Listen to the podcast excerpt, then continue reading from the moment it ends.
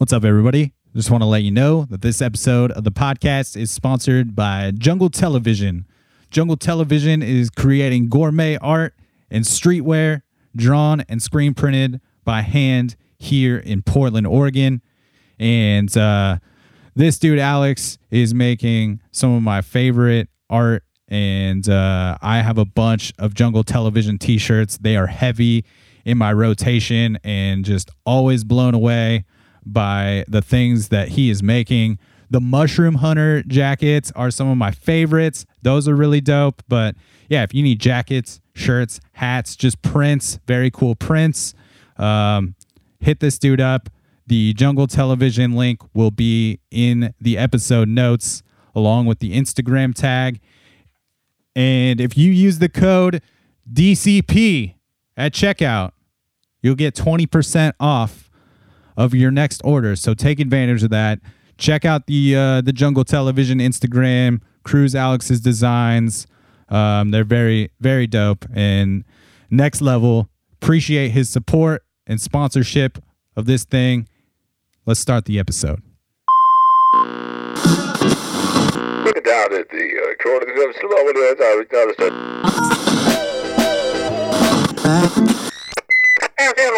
of the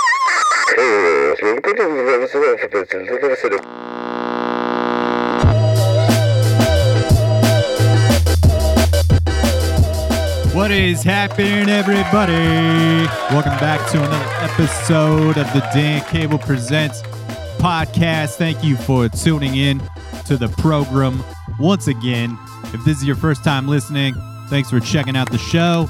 You can find fresh episodes coming at you every Friday. And if you want to help support the podcast in a free way, you can do so by clicking subscribe on iTunes, clicking write a review, giving the podcast five stars if you feel like it is deserving of so. And that will help propel the podcast into the tops of the iTunes charts, giving it more visibility on the national and international level.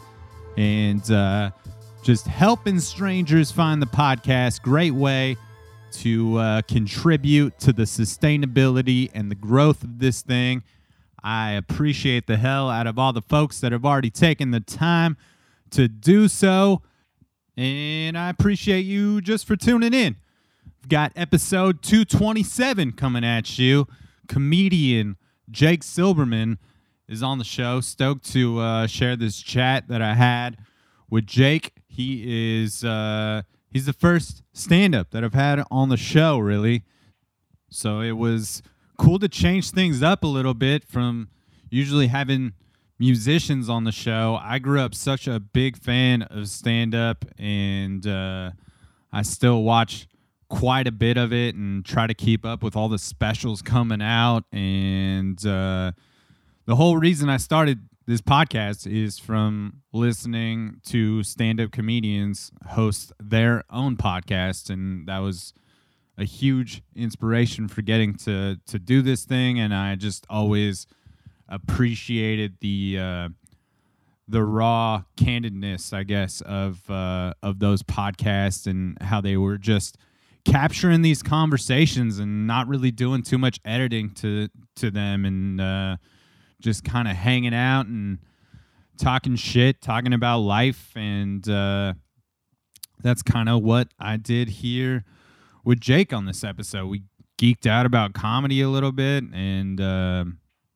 talked about writing process and and kind of uh, the state of things during all of this COVID madness and uh, yeah, man, it was just a cool opportunity to sit down with this dude and uh, get to know him.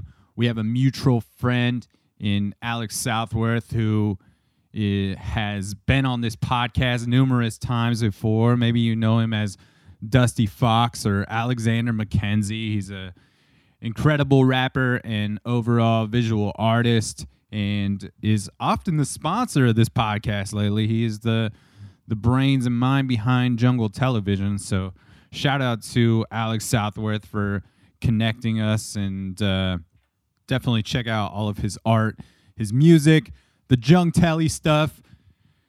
Jake actually went out with Alex recently on a uh, on a hunting trip, and we we talk about that briefly. But Jake did a just released a a write up for Willamette Week on that whole experience. So I will I will put a link to that as well as everything else for Jake Silberman, so you can check out his YouTube channel. And he just released this uh, this crowd work album not too long ago that is not only on the streaming services but is also available um, on the YouTube channel, so you can check all that out. The Jake on the Street stuff is really great, and uh, we chat about we chat about all those things. We're gonna get into it momentarily. Don't forget to check out the Dan Cable Presents YouTube channel. And uh, if you dig what you hear today and you're new to the show, I would encourage you to to go back and, and check out some some previous episodes as well as the I Dig Records series that comes out in this feed. If you're a, a music head, it's just my cousin and I diving deep into uh, a couple records each week that, that we dig and breaking them down and playing some tracks for from it. And uh, I also host another podcast with my buddy Andrew Harrison called Bible Buds that comes out every Sunday. So check out that if you want to hear some uh, some hippy dippy spiritual talk or just two dudes usually getting pretty baked and talking about the Bible and uh, things of that nature. Having uh, having folks on from from all religious sects. We've had some some Muslim folks on, some Mormon folks on um, a Jewish dude. You know, we're really trying to to cover all the bases, but I'd encourage you to uh, to really check out this Sunday's episode. It was a special one that we did with my grandma, and uh, it was a a really fun chat that we had with her. She is such an unbelievable person, just a a beautiful spirit. So check into uh, to that. I'm about a week in to no weed, doing this sober October thing. And uh, what am I? This is October 8th. You're hearing this on the 9th. So I'm, I don't know, eight, nine days in or so. And uh, doing all right, man. I'll tell you what, the dreams, the dreams are a fucking trip. Something that's pretty common for someone that smokes weed every day. Once you stop, you start in experiencing some very vivid dreams. The THC, for some reason, seems to suppress some of the dreams that you have. And uh, the nightmares and the vividness of these dreams on a nightly basis have been an absolute fucking trip. And uh, that's one of the, the biggest things that I've noticed thus far. Um, I will still say being a week plus into this thing, I've experienced no benefits to not smoking weed. And uh, I'm very stoked about that. That means that I'm going to probably get right back to it when this is over, baby. Um, but anyway, that's what's going on over here. I hope everybody is uh, doing well. I've been checking out these debates. We just had the VP debate between Kamala Harris and and Mike Pence the other night, and uh, I'll tell you what, I, I don't know how you watch these things at this point, and just don't understand and don't know that uh, that this is all a show, man. This is this is uh, some absolute bullshit, and uh, Mike Pence looks like a uh, a robot when he speaks. It's it's uh, it's crazy, but uh, it's just kind of beyond me at this point that anybody thinks what's happening in these debates is is real. I guess I don't know. It's just uh, I want to be informed. You know, I want to have some reference for what's happening and uh, trying to uh, to not let it drive me absolutely insane. At least the memes are good, right? We're getting some incredible memes, and I can't believe how people how quick people are to uh, to making this shit happen. It felt like within 20 minutes there was an incredible amount of uh, internet madness going on with the uh, especially with the fly landing on on Pence's head, which was which was pretty great. But uh, we're less than 30 days away from the big election. It's wild times, people. It is wild times, but uh, like I said, I hope everybody's doing well out there. I hope you are finding a way to maintain your sanity during all of this. And I hope this is uh, a conversation that you can uh, you can sneak away from everything and, and just dive into this chat that I had with Jake Silberman. I think this dude is funny as fuck, and he's got so much material to check out. The Elon bit that he has on his YouTube is one of my favorite things. And to uh, to kick the episode off, I want to uh, I want to play a track off of uh, Jake's Crowdwork album that's available on all the streaming services. And uh, we're gonna play. This is this is a two part bit, so we're gonna play the first part up top, and then we're gonna play the episode out with the uh, the second part. But this is uh, this is titled "Nice Smile, Hard Eyes" Part One, and uh, episode two twenty seven. Everybody, Jake Silberman's on the show. All the links will be in the episode notes. Let's do the damn thing. You doing good, man? I'm fine, yeah. Yeah. Thanks for asking. Well, like, this is the whole show, so we will be checking in with you and most everybody else. So you know, I just I like you know the early goings. We don't know. You know, some people are you know it's five bucks. Anybody has five bucks, so we just want to. And you're a kind of guy who kind of looks like his five bucks could have gone either way. Honestly, you know, you got the scruff, but you probably like a billionaire. I feel like this. What do you do for work, man? I'm a writer. You're a writer. All right. You fit your look for sure. Yeah. You got the beard, you got the gray. Okay. What do you write? Uh, mostly commercials and salesy stuff. You're a sellout, is what you mean. Okay. Sorry. Yes. You had dreams of writing the next great American novel. You write Toyota commercials now, and that's okay. We all have to sell out, man. I get it. Fuck. What's your like dream project that you want to get off the ground? Uh, when I started, I wanted to write theater.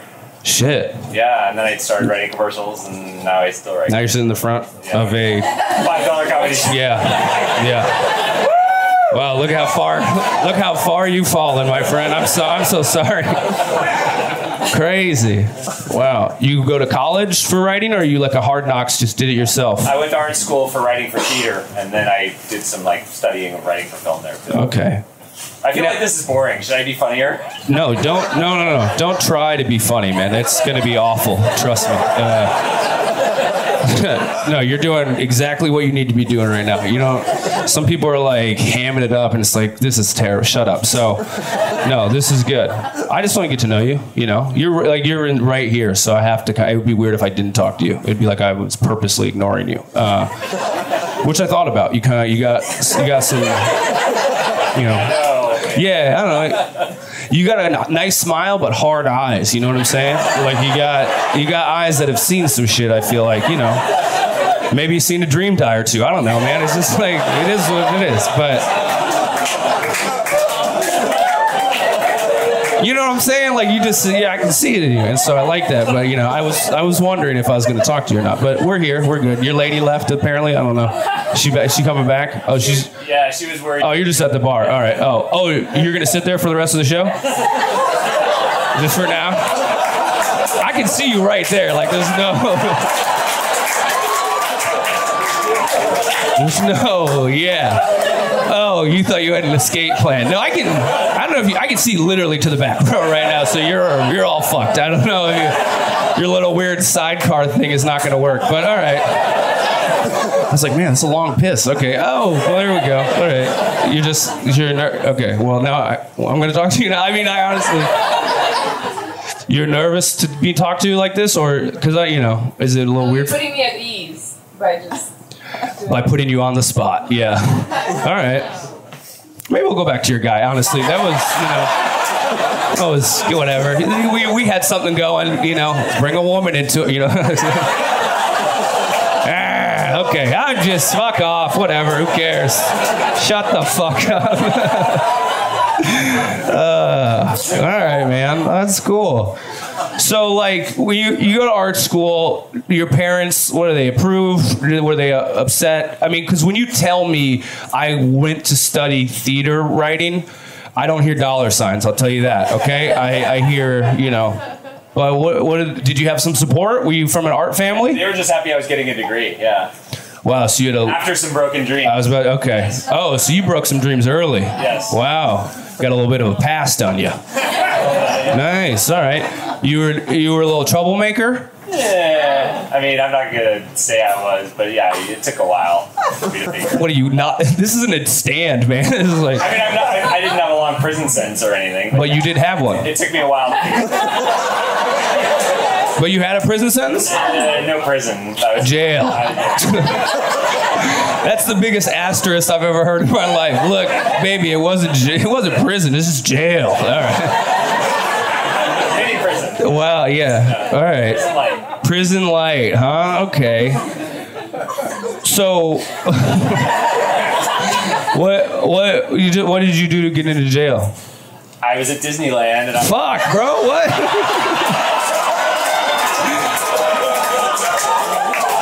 This, is, this has okay. Well, kids are involved no matter what at this point, even on the side. Wow. That was not very children, All right. So so okay. So you're at Disneyland. Yeah. Continue. I just turned 18. I was at Disneyland drunk with my friends, and we were causing problems inside the park, and they kicked us out. And then we started causing problems in the parking lot and damaged a vehicle, and then the cops showed up and arrested me. Wow. Honestly, guys, that was a really like we could have gotten some really weird story right there. You know, like. Whew, all right. Yeah, just vandalism. Just vandalism. Being drunk in public. That's honestly hijinks. Whatever. Who cares? Okay. Malicious mischief. That's what they call it. I have one of those too, my man. Don't worry about it. It's fine. Yeah. Okay. Crazy. All right. So, but that was it. That does. That, I mean, that's high school shenanigans. I, I spent the weekend in jail. oh, bro, you came off as like you had spent some time. Boy, this is a roller coaster right now.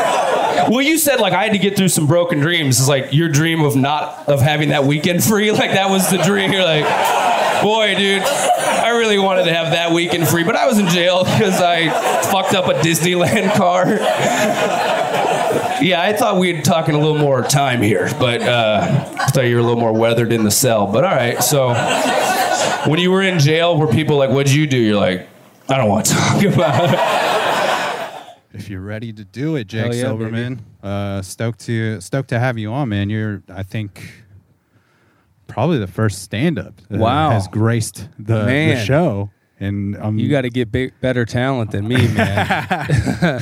you got to get bigger than, than local Jake Silberman. I had my friend Aaron Ross on a while back. Oh, but okay. he's he's more in the uh, the late night show yeah, kind of game, and yeah, for sure. and even him coming up, it was more like that was always kind of the thing that he aspired yes. to do. Yeah. Um, but yeah, our mutual friend Alex told me about you right before you dropped this new crowd work album that you, that you put out recently. Yep. And uh, I checked it out, and then I don't know. I felt I felt like your your face was pretty familiar, and I used to go to uh, the Helium open mic fairly frequently, so I feel like I must have For probably sure. seen you there Yeah. once or twice. Yelling at people in the audience. yeah, for sure. Yeah, dude. Yeah, so I'm, I'm stoked to chat Yeah. with you because I grew up such a huge comedy fan, and I spend a majority of my day still listening to Okay. comedians that host podcasts and just you know somewhat of a, a comedy nerd. Hell and, yeah, dude. And uh, have always really appreciated that, and uh, I don't know, I fucked around and. And did a lot of goofy shit in high school, like prank call CDs. Oh, really? And and Oh, yeah, shit. like I caught on to the Adam Sandler stuff really Oh, young, so that okay. that like hit me heavy. And Wow. yeah, I spent high school selling, talking selling shit? prank call CDs. Really? dude? Yeah. Holy shit. Just a lot of shit that you know. it, it was just like That's real fucking- young, real young. What what kind of pr- like what kind of pranks were you pulling on the phone? Oh man, These were the oh. days of like, did you really have to worry about like no one? Did you have to do a lot? Now you have to do so much setup to like hide your number. I Right. feel like back in the day you were just using like your parents' phone and shit. yeah, it was just a, a home Yeah. landline. You- and dude, the way that we would record it is my buddy Ryan. We'd usually do it at his house. We'd throw it on speakerphone, and he mm-hmm. would he would use a video camera, Oh fuck yeah! and then we would rip the audio from that. wow, you kids were advanced, He bro. was, I guess. I was just, I just got to show up and, and do the thing. It was kind of just You were like the one- talent. It was like this one time occurrence. We were Yeah. just like let's do some prank calls, and then And you made all a the- whole album out of it. it kind of like became our fun thing to do on the you know on the weekends. Yeah. and we would try to we would try to record like five or Yeah, six yeah, of yeah. them and see how many we could get in the day. And it was ridiculous. There'd be anywhere from like two to four other people in the room also trying to not laugh and I'm trying to not Oh, break. dude. And it was yeah, it was everything from like I did a 15 minute call with a priest from a Catholic church. Oh, that's some Just, juice, baby. You know, just like saying the the rawest shit to Right. this this priest. He just can't to see, hang up on you. Yeah, just to see if What I can get him to do? break. I'm talking to him about gangbangs and things, and he's you know just hanging tough. He's just like, look, you're a child of God, and I know a thing or two about gangbangs because I'm a Catholic priest. You know, just just doing. uh just calling 7-Elevens with terrible, you know, doing terrible accents, shit. Oh, shit hell yeah, would, uh, dude. you know, Hell yeah! shit I would get canceled for now that Well, I you was know, a young man. I was I was I Don't was a let that album kid. leak again, and you'll be fucking fine, dude. Um, but yeah, I just fucked around with that a lot. My fa- I think my favorite thing that I did was uh, I found another person in the phone book whose last name was Cable, and I just called this woman and, and told her that I thought that that I was her son, Oh shit! and she was just like very caught off guard and was just like, why? Why would you even think that? I was just like, I don't know. This is the number the agency gave me, you know. Wow. just got that got that fucking dial tone Yeah, real yeah. quick, like she unplugged the phone from the wall. You oh know, just shit! kind of, so she- you know, she does Hey. have a, a kid that she didn't raise out there. It probably isn't you, but there is a kid that she left somewhere. But uh, yeah, spent a, spent a lot of time fucking That's around cool, doing man. that, and we made a couple volumes of it and sold them dur- at lunch. What was your um? Did you have a name? Like It- no, I just it was just my name. Dan Cable? Yeah, was- there was no like. honestly, Dan shtick. Cable. I didn't know if your real name was Cable.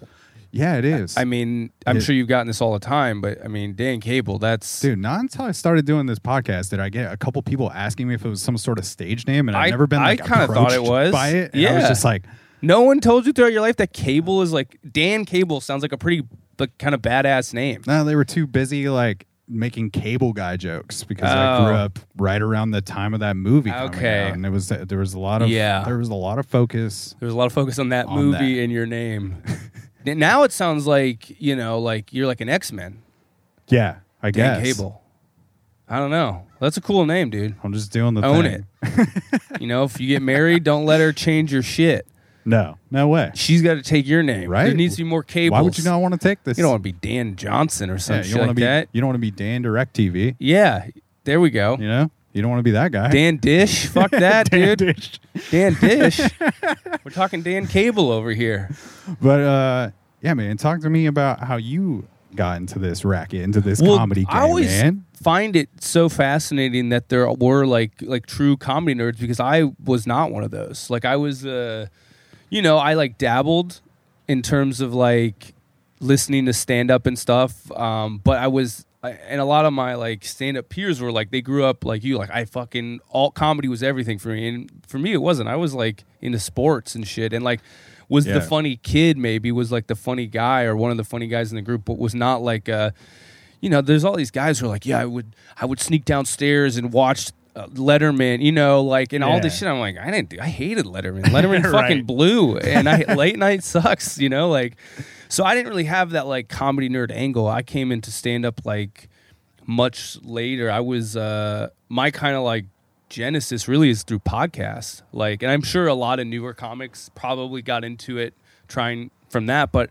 I uh, I spent a year down in Central and South America, and a buddy of mine had given me his old iPod before I left, and uh, I just I, I don't even know what a podcast was. This was in like 2012. Um, and so I just found these one time. I had like Wi-Fi somewhere. I was like, "What's a fucking podcast?" I just started downloading a few, and a few of them were like Pete Holmes's, you know, just Uh, yeah, Marc Maron, sure. just those those. And then I started listening to fucking Bill Burr's podcast, and then I was like, "Oh shit, Game this is yeah." I was like, "This is fucking insane." He's the master Right. of the of the solo cast. Yeah, the solo cast. So I was like like dying. And then I started looking his clips up on YouTube and I'd be like, "Oh, like this is this is fucking good and this is cool." And so I just was like it just became like a bucket list goal like, "Hey, when you get back to the states, try stand-up comedy." It was not like a lifelong dream. It wasn't a you know, some of these guys I've done it with, like do comedy with, they like they knew they wanted to be stand up since they were 15. They were like, this is my dream. And for me, like, not at all. Like, I, I got into stand up when I was, I think, 26, you know, st- oh, maybe 26, late 25 or whatever. So I got into it not like early, but not, you know, mid mid 20s, you know, without Yeah. really much of a background. But yeah, I just was like, oh, I'll do it. Did my first open mic and ate shit super hard and was like, oh, dude, like I'm I'm fucking hooked though, and I just I just kept going with it, and fucking seven years later, it's that's it. So yeah, it's it's a it's a different story, I guess, because like a lot of people probably have your background where they were into like comedy Right.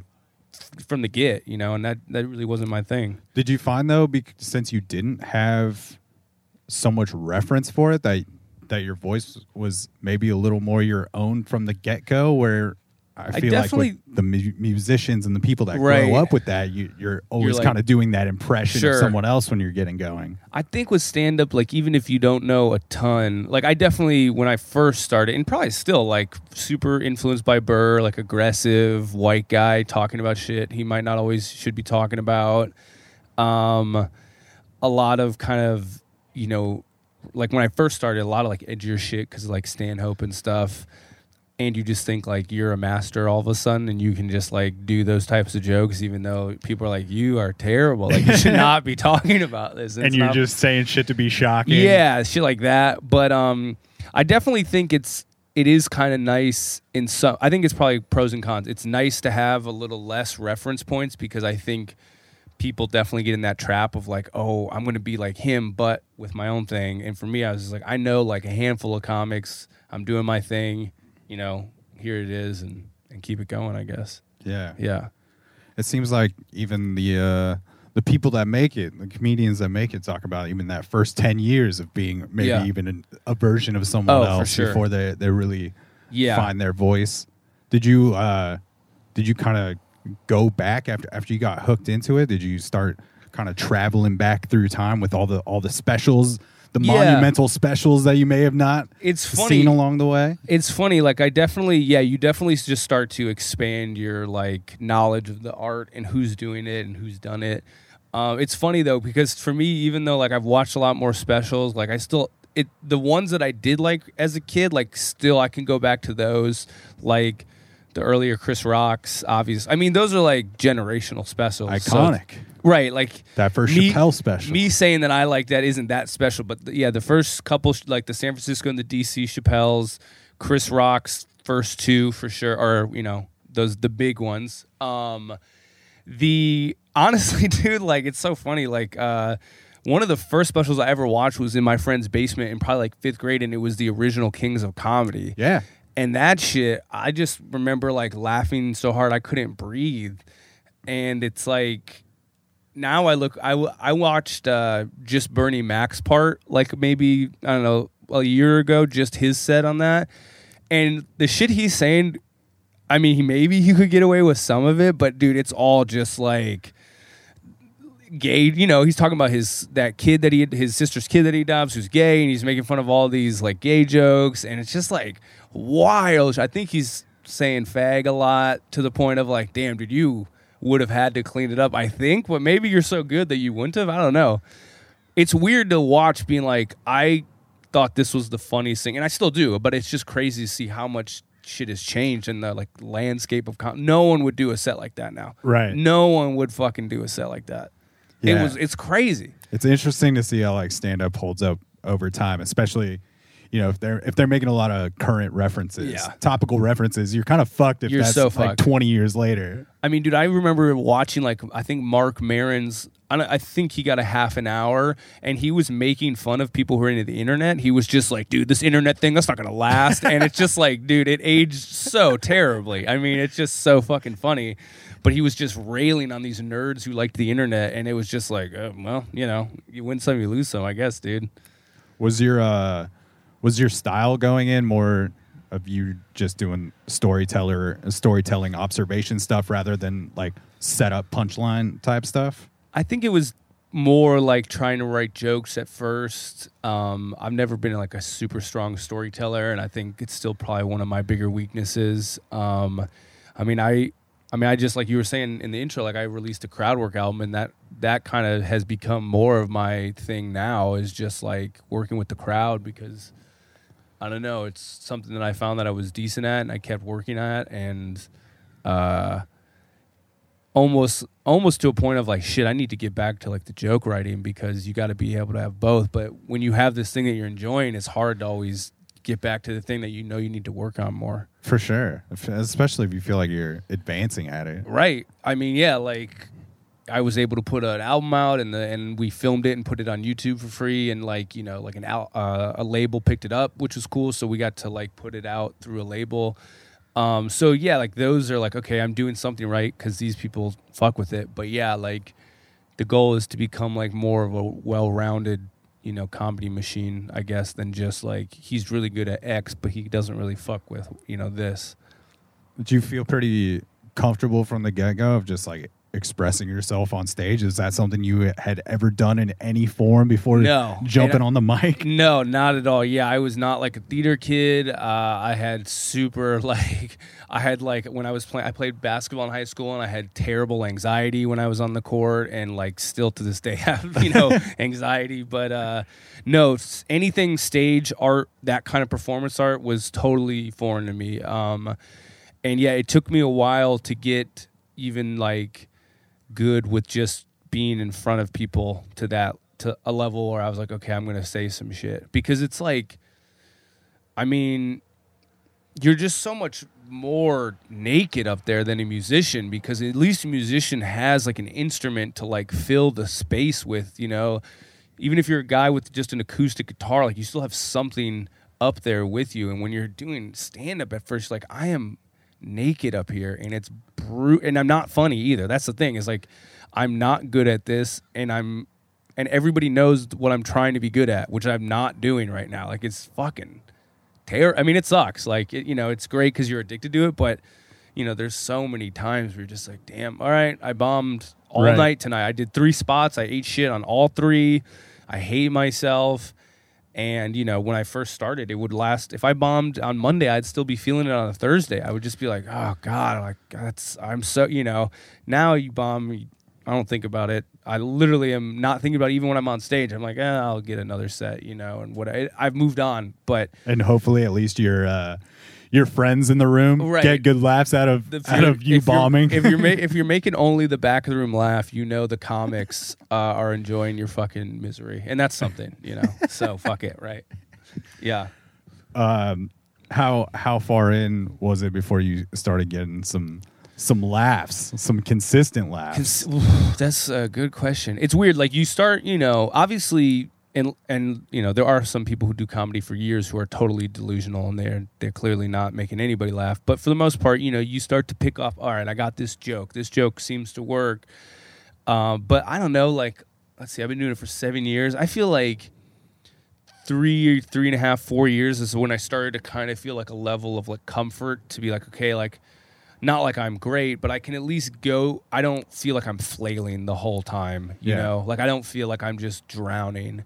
But, and I'm sure this is true for any art, like looking back even three, two years ago, I'm just like, oh, thank God I'm not doing that shit anymore. You know, like, which is good. It's a good sign, but it is crazy that, you know, two years ago where I was at, I was like, oh, okay, like I got this. And then I fast forward, I'm like, that sucked. Why would I want that? Like, that's not what I want to be. You know, you're always trying to like get better. And hopefully you are looking at yourself and being like, yeah, I don't want to be that guy anymore. You know, I want to be something different. I want to be better. So it's definitely like an absolute process. You know, like full full on. You always recognize it as a process to like, okay, this set went this way. Hopefully, the next set will go. You know, just to turn up the laughter a hair. And each time, if you're doing that, I think you're at least on the right track. Yeah, I would imagine it'd be pretty rough too if you have this uh, this string of like great sets. Yeah. and then all the like you, you start creating some sort of uh, you know you're gaining some confidence, but Right. then then you start bombing again. Oh, dude, that must be rough. It's up and down. I mean, it's like I think you want the overall line of the graph to be going up, but if you might if you zoom in on that graph, it's little ups and downs. You know, like you just want the trajectory to be going up. But if the line itself is like, you know, one week you're on top of the world, the next week I mean, the only reason I started doing crowd work was like a couple years in. I just remember I think I bombed for like a month straight. Like I just anything I took on stage, I ju- it just wasn't working, and I just eventually was like, you know what, dude, I can't do any worse than not bringing any material on stage. Like at this point, you know, fuck it. Like I've none of the things I've written for a month have done anything. So why not just try not doing material and just talking to people? And that's when I started to like get that kind of muscle starting to work out. Was simply because I was doing so poorly that I was like, dude, what could happen? Like, what worse could happen? I mean, God, I've been fucking bombing forever. Like, fuck it. So, you know, you just got to try new shit all the time. Yeah, I would imagine developing like that crowd working muscle too is just like so helpful in in the entire act at Oh, all because yeah. there's always random shit that's going to happen. There's Oh, always going to be the asshole that wants to talk during the show Exactly. and decide that they they're the show now or like you know even just responding to like not even a heckle but just something that happens in the room someone breaks a drink or, or or breaks a glass or you know something there's all i mean that's what's cool about live comedy is that like the space itself is is part of the show. Like whereas you know if you're a band on stage like unless like a, a fight breaks out and you actually notice it like you're never gonna you're not gonna hear the chatter you're not gonna hear uh, the the drinks being clink you know you're not gonna hear someone's weird laugh i mean dude that Yeah. half of it is like someone has a weird laugh and you kind of have to address it because you're like dude if i don't everybody in this room is thinking that this person has a weird fucking laugh. So you got to be like yo you have a weird laugh i'm just gonna move on but like you you know it's all about like owning the space in entirety. It's not just the stage it's like what is happening for these group of people which i'm a part of right now and that's you know that's who knows that, that, that could take you anywhere Yeah, it's not going to change your act or like as a musician, you're right though. It's like they're not going to change the way they play the song No. probably from Right. night to night because this person clapped a certain way. Exactly. But like in comedy, like you you know, you will go to if you went to a weekend, if you went to a Thursday, Friday, Saturday and you watch the same comic, like it would be mostly the same jokes, but you would see differences, how they change stuff depending on how the audience they might throw an extra tag because the audience is killing it that night versus a Thursday night show where they're like kind of tired or what you know. The performance is changed by the audience in some in some way. You can't it's like an undeniable part of comedy, which I think is really cool. Yeah, man. I mean, and if you get to go to comedy clubs on not those Thursday, Friday, Saturday Yeah. nights, on those those main nights, you get to see even the the big headliners bomb sometimes Oh, because they're sure. they're just in there trying new shit. Totally. It's it it's like the most I mean, I've never really done I haven't done music or like painting or anything, so but I imagine for like it's just like when you're really zoned in on it, you just know that like you really just have the moment. Like I've seen guys on a Thursday destroy and then on a Saturday early show, which you think would be the best, fucking eat it. And it's just like you don't know. Like you don't fucking know why that happened. Maybe the people just this weird fucking like math where you're just like, wait a minute, so all these people somehow together just created a room where either they weren't feeling each other's energy or like something between the comic that night and the audience, but like it's just a it's constantly like changing, you know, it's constantly like moving on its own logic in some ways. Uh, and you have some control by like you having the best jokes you can have or the best chops, but at some level, like it's fucking it's a tight you know, it's like you're just throwing yourself out there and you, and you got to kind of make it work. For sure. Is there any way that you prepare for something like a crowd work show for yourself? Like what like what can you do Right. walking into this thing that you don't know what's going to happen?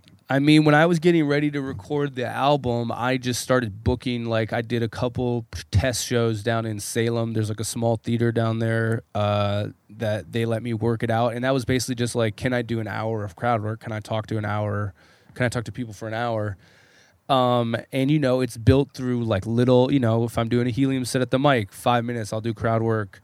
Um, shows, bar shows around town. It's just like getting your mind like quick enough, sharp enough, and comfortable enough to be able to like talk to people and and like I think half of crowd work is probably just like being okay with if someone gives you an answer that you really can't do much, just like just let them talk for a little bit longer, and you'll you know you, I think some people are like, hey, what do you do? Oh, I'm a doctor. Oh, what? And then you got to make a joke immediately. You know, it's like you don't have to do that. Just like no one's gonna mind if you ask them a couple more questions because if you get something really good about like you know they became a doctor because X, and you're like, oh, well, that's the I don't know. I just try to find something interesting, and then I'm like, I can go with this, and then it just kind of is, goes from there, and it kind of builds on itself. for sure.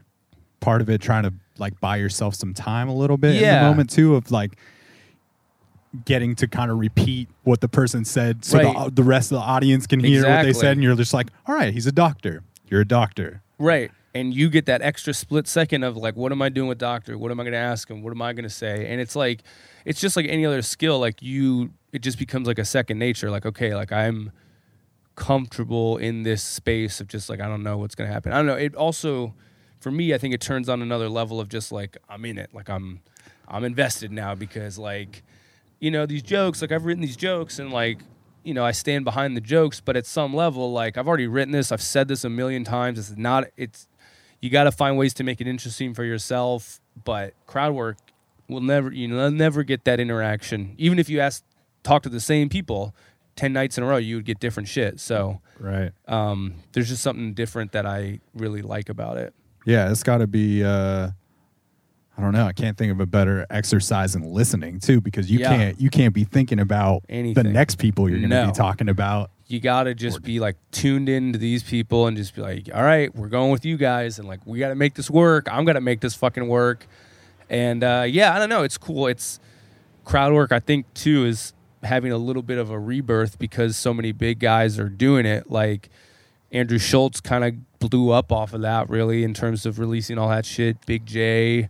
Moshe Kasher put out an album. Yeah, So there's yeah. there's these guys who are like kind of turning it into like, hey, this isn't just like when a comic is stalling. This can be its own show. This can be its own thing that that that a comedian does with a career. Is like, yeah, you know, when you go to see Big Jay when he comes to Helium, you could go all five of those shows and they would be completely different shows because he's going to talk to the people who are there and and I like that it's it's coming into its own rather than just like oh this guy's bombing he's got to talk to the crowd which kind of I think it used to be known as more or less this is like oh his material sucks I guess he's got to ask these people what are they on a date or you know whatever Yeah, yeah, but yeah. now it's kind of got its own like path I think which is cool I think that creates like a really memorable experience for the audience too, especially Totally. if they're the person that has the interaction with you Yeah. or this comedian. You Know? Totally. Like how do you how do you not go home that night Right. and get to talk about how you got to be a part of the act? Totally. And you know, like, and people will just be like,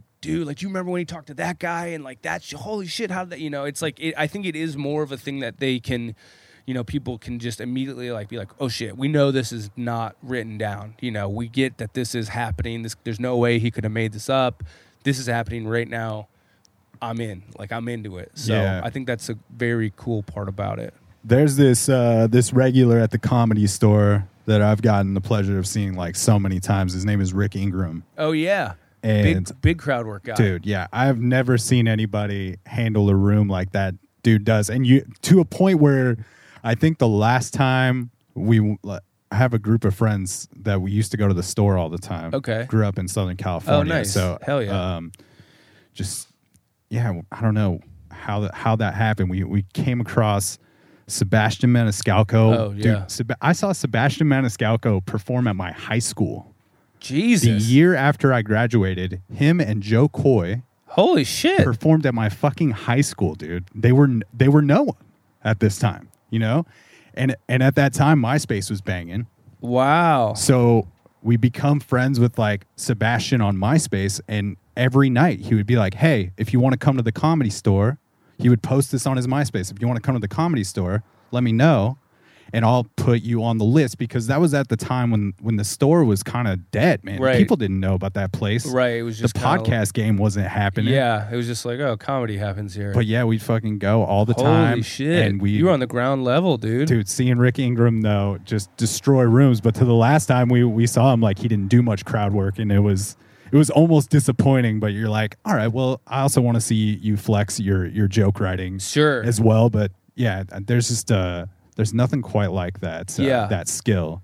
Yeah, I mean, I think the best that I obviously not never saw in person, but like the kind of the ideal comic when I like think of like okay, like what would what would I want to be like would be like Patrice because he was so good at crowd work, but he also like just had material that was like Jesus Christ, dude. Like I can't believe you said that. And I can't believe how funny it is. But it's like, it's really sharp, insightful, edgy. Not like, but like not like shock fuckboy edgy, but No. like, dude, he's like on. He's talking some real shit, but it's hilarious. And he can. I don't I mean, you've probably seen like Elephant in the Room. I don't know if it's on the regular cut or if it's on the extended cut, but there's this clip where he's in the middle of a joke and he notices this girl in the like, middle of the crowd's face and she's just like clearly not having a good time and he just stops this joke and he's like I gotta ask, like, what, why, what's wrong with you? Like, why are you here right now? And he just rips in his joke, and it's so funny, and he's making fun of her for like not enjoying a comedy show, and she's trying to be like, you gotta make me laugh. She's like, he's like, bitch, laughter is contagious. I've been killing all night. Like, he's just, like, this dude stopped a special. Like, he knew this was his shot that he's filming, and he's like, fuck it, I got like such a comic to just be like, you know what? I don't care that I'm filming my special and I got my suit on and my hat on. I'm just this is part of this show that this I noticed this fucking lady mid crowd who I can't stop thinking about. And like that level of just balls is like that's what all that to me is like pinnacle stand up comedy. It's just like he can do whatever he wants on stage. He can tell his jokes about not knowing how to spell restaurant and if his gun to his mom's head, and, th- and then he can be like, you know what, lady, with your date, fuck you, here, and just rip her, and then right back into it, you know, and that is like, fuck, like that's that's it. That's like the guy who could do both. Like you can't beat that dude. Especially when he gets the laughs from the people that you know don't agree with what he's Oh, saying and dude. stuff like that. I mean, yeah, he comes out, opens that special, talking about this fucking white chick with this black guy, and they're he's just ripping them apart, and it's just like you're opening your special with like dicking all over your crowd, and like that level of just confidence and like, dude, I know I'm funny, like I know this is gonna be funny, is like that's that's those levels where you're like, okay, like this is the next level to get to, right? Like anybody, you spend enough time, you can make people chuckle, you can even maybe get some consistent laughs. But when you're like that God level of just like, dude, just throwing haymakers, like that's what you're going for. And honestly, I think comedy is for some reason is like going away from that. And there's a lot of like, I don't know. There's just like this gen- this kind of generation. I guess I'm a part of that. Has just kind of gone away from like the laughs being the first and most important thing. It's like so you got to make a point, or it's about who you are, and like that has something to do with if you're funny or not. I don't know. Like it's just this weird new kind of mix where I just feel like those a lot of those New York guys like Burr and Patrice and like Norton and all these dudes were just like we're just like throw funny at the wall. Like it's all funny. We don't care. We're gonna shit talk each other. Like that's a different vibe than I think what a lot of new comedy has. Yeah, that's. I mean, that's still my favorite. Right. You know, comedy. Yeah. is, is these people because yeah, you just also don't need to gr- agree with everything for it to No, th- that's be definitely funny a new thing. and and also it's like You're kind of fucked saying- up. They're talking shit Right. too to a certain but part of the enjoyment, I think, is like, dude, that is kind of fucked up. Yeah. But that's why we're laughing. Is that it's kind of fucked up. Like, what's funny about safe? I don't know. Like, there's nothing that funny about safe safety in comedy. Like, the whole point is that it's like, yeah, this guy is really funny. That's why he can say that. Um, and uh, yeah, I don't know. It, it's just gotten a different. It's gotten a different bent now, where it's like comedy. Yeah, it's more about like I got a point to make, and I, you know, or like I have this joke, and it's kind of the punchline is like, yeah, isn't Trump bad? I don't know. It's just like weak shit, and it's just like eh, I don't want to be that. Yeah, it's I'm there's just so many different lanes of it now when you got like a Hannah Gadsby doing the the Yeah. Nanette thing where it's where where a lot of comedians would say that she she did a TED talk more or less. Yeah, with, uh, with a the couple Gadsby thing is cheating to me because it's like if you just call if you call anything stand up, I mean, okay, like, I mean, I could say I'm a fucking basketball player. I could dunk if I was putting an eight foot hoop. You know, like, what's the fucking point of that? Like, stand up comedy is supposed to be very, very, very hard. So just being like, well, I'm a stand up comedian too. Yeah, I do. I kind of do jokes, but mostly it's like a story about my life, and then I'll throw a couple little quips in there. It's like that's fine if you want to do that, and if people want to sell out the, you know, whatever wherever she did that Australian fucking thing, like okay, but that's not. You're not doing the job Right. stand up comedy is supposed to crush people for an hour with laughter. It's not in my in my view, I would say. It's not this like yeah, I kind of like dabble in jokes. Like what? Who okay, now you're just a writer. Yeah, You're just a writer for now. sure. I love I love that Burr. His style is like, yo, let me say this really fucked up thing that you're gonna think is like Right. way off basis, and then let me let me walk you all the way back to let you understand why I'm saying this thing. And it kills. yeah, it's just like, how do I not get on board with Yeah, this? right? Or uh man, have you seen that clip of Patrice? I think it's probably like an Opie and Anthony clip where he's talking about uh white people's reaction to when uh Radiohead's Oh, Creep yeah. comes on. So good. and I mean, his whole thing, like, he got a whole radio show off basically just kind of like trashing women. Like, they would do that, they would call in at Opie and Anthony, and he, he kind of had that character, Mr. P, that he, you know, became. And I don't know, it's just like, dude, like, it, when you're at, so far out there and you're just like willing to kind of throw it all on the line, like, it's just a different vibe than this kind of, and that's not, there's plenty of amazing comics right now, but it- Yeah, absolutely. it just feels like there's this kind of tinge of like, but we got to kind of play it safe right now. Walking gotta- on eggshells a Yeah, little bit. we got to kind of like make sure that like the point is in line with whatever ideology instead of just be like, no, like l- we know this is funny, or like some people are gonna find this funny. Don't trip about it that much. I don't know. The idea that comedians are like honestly a worthy cause to even like to get mad at to me is absolutely insane. it's really funny that the the value that people hold their words to when their jo- their job is supposed to be the clown Right, like to some degree. I, that to me just shows a broken society. Like, don't blame the comics, dude. If you, if it's come to this, where you guys really your only level of power is to make sure a comedian apologize for a joke, then like look at where you're living. That's not a good. you shouldn't be in that place where you ever think that a comedian is like the last say all on some issue. It's that's insane.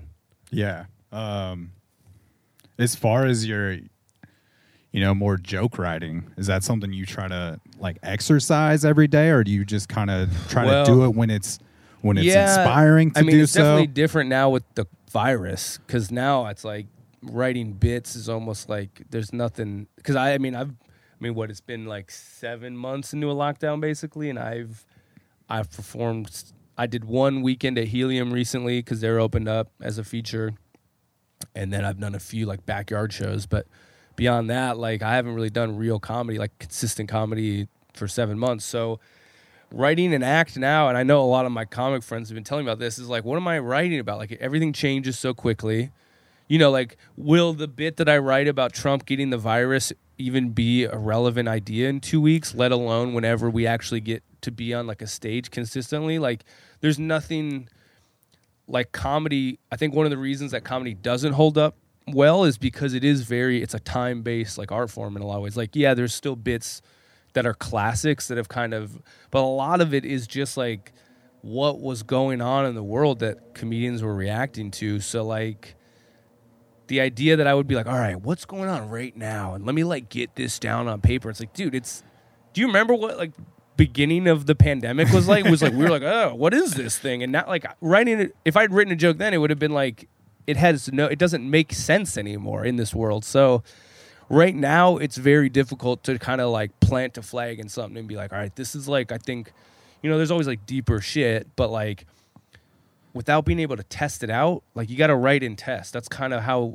comedy Right. goes. Without the test part, writing just seems like you're journaling or some shit. You're just kind of like, eh, I got, I got these thoughts. I don't know if they're funny or not. For sure, especially if you don't know that you're going to get up every night or every other night, maybe like you were prior to this happening, Oh, yeah, because was you, going you're- up you're- fucking t- 10, 15 times a week, and now I'm, I, you know, I'll, it'll be weeks without a spot, if not months. So, yeah, it's it's a very like write something down, try it out, and if you don't have that second part, the first part seems kind of like okay, like I could do this, or I could just like wait until I know I'm kind of getting closer to something that I could perform. Yeah, that's what that's another avenue where stand up is so much different than music because you need that crowd Yes, to be the litmus test. Right. Where when you write a song in your house, you kind of know, you know, if it's hitting for you. For sure, and you can practice it a million times, and you don't have to show it to anybody. You can just be like, "All right, You don't have to change the tag. no, yeah." you no one like no one gets to like you put it out, and people are like react to it how they will, but you didn't have to show them the first time you started strumming a guitar. You know, you don't have to be like, "Hey guys, I, I want to make a song." Anyways, I've never played guitar, and uh, you'll be here for every practice session, and you'll let me know that I was terrible. Like that's the huge, di- yeah, that's comedy. Is like you see my first steps, and you see my, you know, every step in between, and it's always for random people that I'll never see again for the most part. What was it like being like inside Helium at the comedy club again? Is is it just like a few people in there? Well, I did a up? weekend. Uh, this guy JP Sears, who's more of like a YouTuber, um, but he's he's been doing stand up, I guess, for like a, three years or so, and he he sells out uh, because he is this huge like million plus YouTube following. So we actually did twelve shows. Um, they were each hundred people because that's the like capacity basically. So yeah, I performed over a weekend like for like twelve hundred different people. Um, so it was a little weird, you know. I, I they had been open for a couple months, and I was kind of like, I don't know if I want to go back. Like inside, audience, you know, they don't have to wear masks all the time when like they're eating and stuff. So, but I finally was like, you know what? Like I'll, uh, I'll give it a go. I'll, I'll see how safe I feel. I wore a mask except when I was on stage, and I would leave the club basically as soon as I was done with my set. So. I think the club is doing everything they can. I think uh, you know each comic is right now kind of making their own decision to be like, should I do that? You know, do I feel safe enough to do this? And I have Yeah. some friends who still haven't gone back who are like, you know what, I got, I just it doesn't make me feel good to to do that, and I respect that. And you know, I don't know. I don't have a job right now, so I was like, I could use the money. Like I, I, you know, and especially nowadays, you're like, I don't know when this money might come, so I'm gonna, I'll take the paycheck. Yeah, man.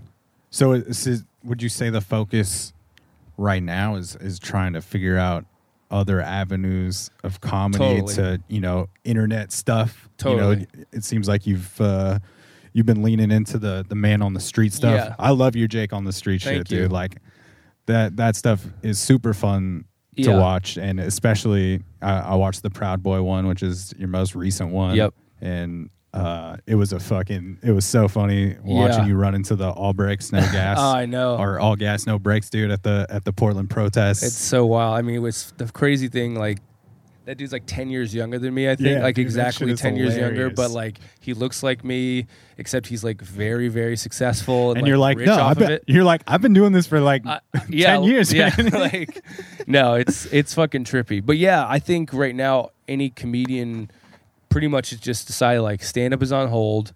Stand up isn't a thing that's gonna be consistent. So like, what else? So doing podcast. Uh, I have fucking three podcasts right now.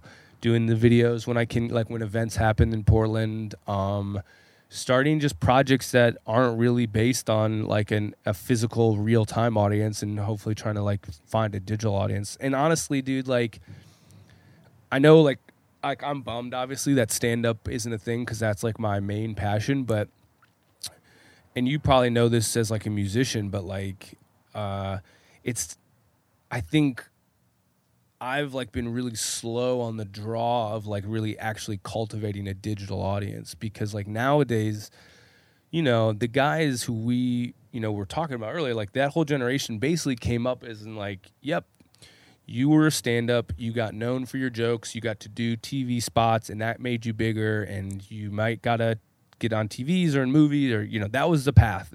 But it started from being a stand-up comic and you know just working your way in the clubs. And now it's like i mean you know like just the guy i worked for jp like he's headlining clubs. He sells out everywhere he goes. He's been doing stand-up for three years. It's not because he's like the funniest dude in the world. He built an audience on youtube over six years that has now got him where he can go to clubs and do that. So that is like on just like I think a lot of comics like me were really resistant. I was like, no, I'm just gonna be a stand up. I'm gonna get the best in that. I mean, I, I know people who have done late night shows hasn't made a single difference in their career. You know, they've been on, Yeah. they, and it just because that doesn't held the not the water. same It's not thing the anymore. same. You, you, there's guys who've never done a late night. You know, like who have an amazing podcast. They don't. What do they need Conan for? They have. They reach 250,000 people a week through their podcast. They don't need Conan's five minute spot on TV. You know, that's like irrelevant at this point. So I think really, I'm trying to use it as just like, yo, this is like a year, year and a half where hopefully you kind of just yeah, find people online who fuck with you. So then when you do go back out, they'll come to your shows because that's really all you can do now is find people online who are willing to be like, oh, I fucking love this guy's podcast or video or whatever. Bam, they come to your shows. Now you're a comic who's like, well, I have this audience, man. Like, if you hire me, you are guaranteed to sell tickets because I have all these people. Yeah. Yeah, it's been an interesting time, man. And like I, I hate to see you know, I've I've gotten to know a lot of different artists in this community here in Portland and and outside and seen some maybe some bands and some artists that have built some real momentum for themselves and and this thing is obviously just really Yeah. sidelined all that Yeah. and I hate to see that, but I also love to see the people who have really like leaned into it and have figured out, hey, I'm just gonna figure out a different way to be be creative. Yeah. And I'm gonna, you know, find a different fucking avenue for, you know, putting my music out or, you know. It's the only way. I mean, because what was the other option? You just hang it up for a year. But I mean, think we- some people are. Yeah, I think I think some people don't feel that comfortable with trying new shit. But honestly, it's like that's gonna get you left behind. Like I I know it's like cold, but it's like no one cares about you until they care about you. You know, like you're no one to anybody until Yeah. you're a thing. I mean, no one expected this to go on as long as it has, and we don't even know if we're gonna see a second heavy wave of it. we don't know if like I know I mean I think comics but just people in general are at this point oh like 2020 sucks. It's like this could be the fucking beginning. What just because our fake calendar says it's going to be 2021 January 1st that means the world is better? No dude we have no idea what it's going to be like. So like yeah get used to the fact that this might be a new norm. And even if it wasn't the internet is not going away you're competing you're not that's the other thing is like stand-ups for sure are not just competing with other stand-ups anymore. They're competing with youtube guys. They're competing with guys on tiktok. They're like comedy is opened up to a point where it's like why wouldn't a club give a weekend to a guy who's guaranteed going to sell out five shows? Even if even if by any standard they're not as funny Right. it's not as unique it's just kind of blasé. The, the comedy club is a business. They're Right. going to look at it like oh we are definitely going to take your yeah you're great dude. You're hilarious. You're much funnier than this person but they have a fan base and that fan base is going to buy tickets they're going to buy food they're going to buy a drink and they're going to buy merch. That's a full package deal that you are not unless you have that you can't offer anybody. Absolutely. and so i think you just got to start building that because until you do that it the way up is a lot harder. It's not impossible but the way up is a lot harder. For sure. Uh, do you find that the uh, doing the man on the street stuff really lends itself to the crowd work and kind of vice versa? I think so. I mean, it's it's been such a trip because like I started the Jake on the Streets thing as just um, a segment. I, I was a part of like basically like a comedy variety sketch show downtown through this little uh, independent comedy theater called Kickstand. Um, and so you know, I was doing a a show, and we were just like, oh, we should have a man on the street segment of the show. You know, very kind of generic. Hey, go out and talk to people doing different stuff and uh, so that was just kind of it was just based within this world of a show you know i was kind of just like the reporter and we would cut to the clip and that was it and yeah we put them online but it wasn't really like a thing i really thought about and then you know i started to realize like oh this is like a good extra practice to kind of talk to people be quick in the moment use that kind of on the feet thinking and it's weird because like when I started doing those, I remember like that's where I found out about all gas no brakes. Like I didn't know about him or his thing until I started doing my own. And I was like, oh, this dude is doing it on like a whole other level, going around the country. And you know, I'm just this little Portland comic who's kind of just doing this, you know, as a part of the show. So it's been weird that it evolved to a point where I was like, oh, I do want to keep doing these, but it's also crazy because that dude is is the guy now. You know, it's kind of like anybody playing during the Jordan era w- wasn't going to be Michael Jordan. Like he's he's already there. He's you know he's got the fan base. He's got people are expecting him to make videos. He he's been to Portland twice. So it's kind of a trip to be like, man, I didn't start this trying to do this, but now I look at that guy and I'm like, dude, that would be such a a thing. You know, like Right. that's an awesome thing, for, especially for a comic. I think the one thing that I'm right now figuring out is like well, I look like this motherfucker. I've met this guy. How can I differentiate? And I think the one thing that I can is that he isn't like a comic. Most of his thing is like letting the other person talk and kind of let them, which I think really has its benefits. But I can bring the other side of like, let me kind of interact with the people a bit because that's that's what I've trained my brain to do. So I'm hoping to be like when we continue to do them is like, all right, well, all gas, you know, not like I'm really comparing them because I'm, you know, again, doing it on a tiny level, Yeah. but you know, like stylistically, he's going to kind of let the people talk. He's going to let them, he's just going to ask questions to kind of keep them talking. Whereas I could maybe give more of like a comedian side of it. And like, it's like, oh, Jake is being funny and he's like, fu- he's responding in a funny way to whatever weird shit they're saying. Right. You're going to So- be a little more, uh, hopefully, a little more prepared for those Yeah, types of things and exactly. know how to, you know, spin things Right, in certain kinda like- directions. Exactly. Use it for more material than just like kind of the, what they're doing, which is, you know, more of just like, hey, we found this crazy person. We're going to let them talk until they say some wild shit, uh, which I think is amazing. And I think what they're doing is crazy. But, you know, when you're already, when you're looking at the, like, oh shit, that's what the, the top tier is doing, you got to figure out a way that's different enough so people will be like, well, I'll fuck with this guy too, you know? Yeah.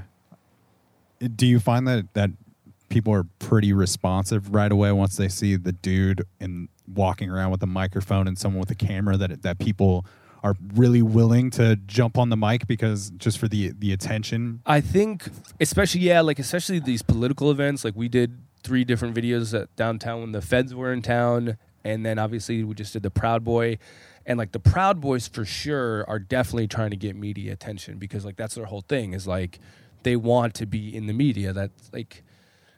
I mean, this is a little bit of a tangent, but like to me, that shit, what they're doing is like, yeah, I'm sure some of those guys agree with what the fuck they're talking about. I'm sure they are. They love Trump, but like, it's also a show and it's also an entertainment thing for them. Like, dude, I mean, they fucking raised a giant American flag to Jimi Hendrix's fucking national anthem. I mean, How fucking ironic Right. is it that yeah, dude, it's I mean, it's crazy. So that's to me, it's like they're putting on a show for people who have these beliefs and they know they can entertain like people. And so, and they also feel like they're, you know, being pushed out. Like they feel like their. America is Exactly. being taken over. So they're an audience when you go to like for the most part, unless they totally distrust the media, which we did run into a few people who were like, "No, there's no way I would get on it." But beyond that, a lot of them want to say their piece because they they feel like they've been talking in the void. You know, they'll say some shit on Twitter, but now they have a camera and a guy with a microphone, and he looks he cares about what I'm saying. Sure, I'll fucking tell you my ideas, and then it's just like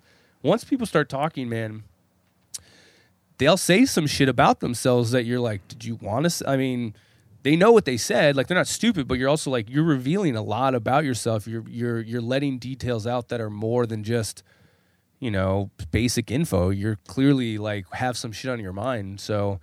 I think when you go to a place that's already tension enough and people got a an angle they want to grind, like that's perfect for this kind of shit. Just fucking stick a mic and they'll they'll say something that you can use. Yeah. And then are you obligated to get some sort of consent from them to use that piece after? Or like how does that I don't think so. I mean, basically, like we ask them, we're not filming them without their consent. We say, "Can we interview you?" And um, I'm sure there might be some shows that would do like a consent form, but like for us, it's like I'm not lying to them. I, anytime someone asks me, I'm I never lie. I'm like, "Here's my channel." You know, I'm not. Yeah. I'm not. I never try to like confuse what I'm doing. I don't know if they know like I'm a comedian, but I'm also like not. I'm asking questions and they're giving me the answers they're going to give. Like, so I don't know what else to really do about it. Yeah, you're not like something like the Proud Boy thing. You're not walking up to people also and just being like, "So you're an asshole, Proud Boy." no well that would get you nowhere too like you kind of have to like give them i mean i think the deeper like philosophical thing is like being a person who's interviewing people like you do in some way have to at least kind of try to have some empathy for their side because without it that's not like who wants to see just an attack interview? That's not interesting to anybody. I want like i want them to be like oh i'm like maybe not like they don't think i'm a proud boy but they think like okay this guy's gonna give me a fair shot which is all you and that's ethically what you're supposed to do. Like you're not so i'm i'm not trying to gotcha them in the interview. Like i might you know we'll we'll use the funniest parts because i'm a comedian and it's it's not i'm not dan rather. Yeah.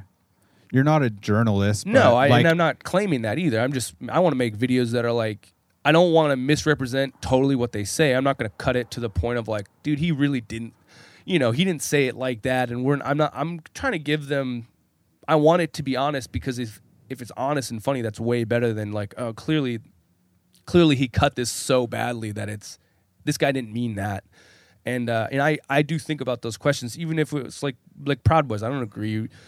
I don't you know those guys to me seem like kind of douches, but like I gotta give them at least a little bit of like, okay, like you are people and you do have a point of view. Right. Because if not, they're gonna be like, fuck you, dude. What are you just gonna call me an asshole? Like I'm whatever. So Yeah, and I think that stuff is super interesting. I think I've definitely been I don't know. I've been compelled myself to just want to kind of do an episode on Trump supporters and be like, yeah, why? Like, what keeps you in Right. on this, or like with anyone? I guess. I mean, any community or, or subgroup of the human species is gonna if is gonna have some interesting insight into like why they are like this.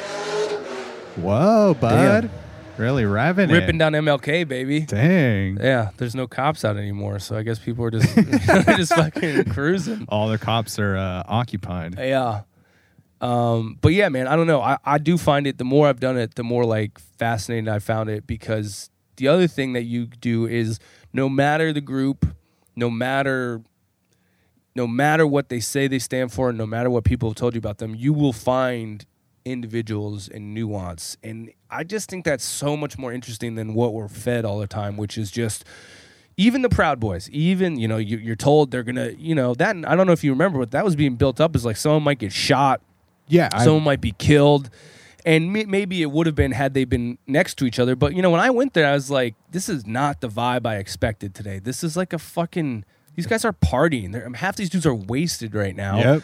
I didn't expect that. I, I, I thought they were going to be like a highly kind of disciplined, regi- you know, I didn't know much about the Proud Boys. So I go there, I'm like, oh, these are a bunch of good old boys. Like, yeah, they like Trump, but a lot of them were just fucking like, they got their trucks, they got their fucking 18 rack of brew. They're here to hear the message that they already believe in, and they're to fucking go home feeling good about themselves and a little buzz. Like, I did not expect that from what I've read and what I've, you know, you see them because they're brawling all the time. You're like, oh shit, these guys are to be most of these guys are fucking like, yeah, they want to play dress up. They want to Yeah. fucking play the part.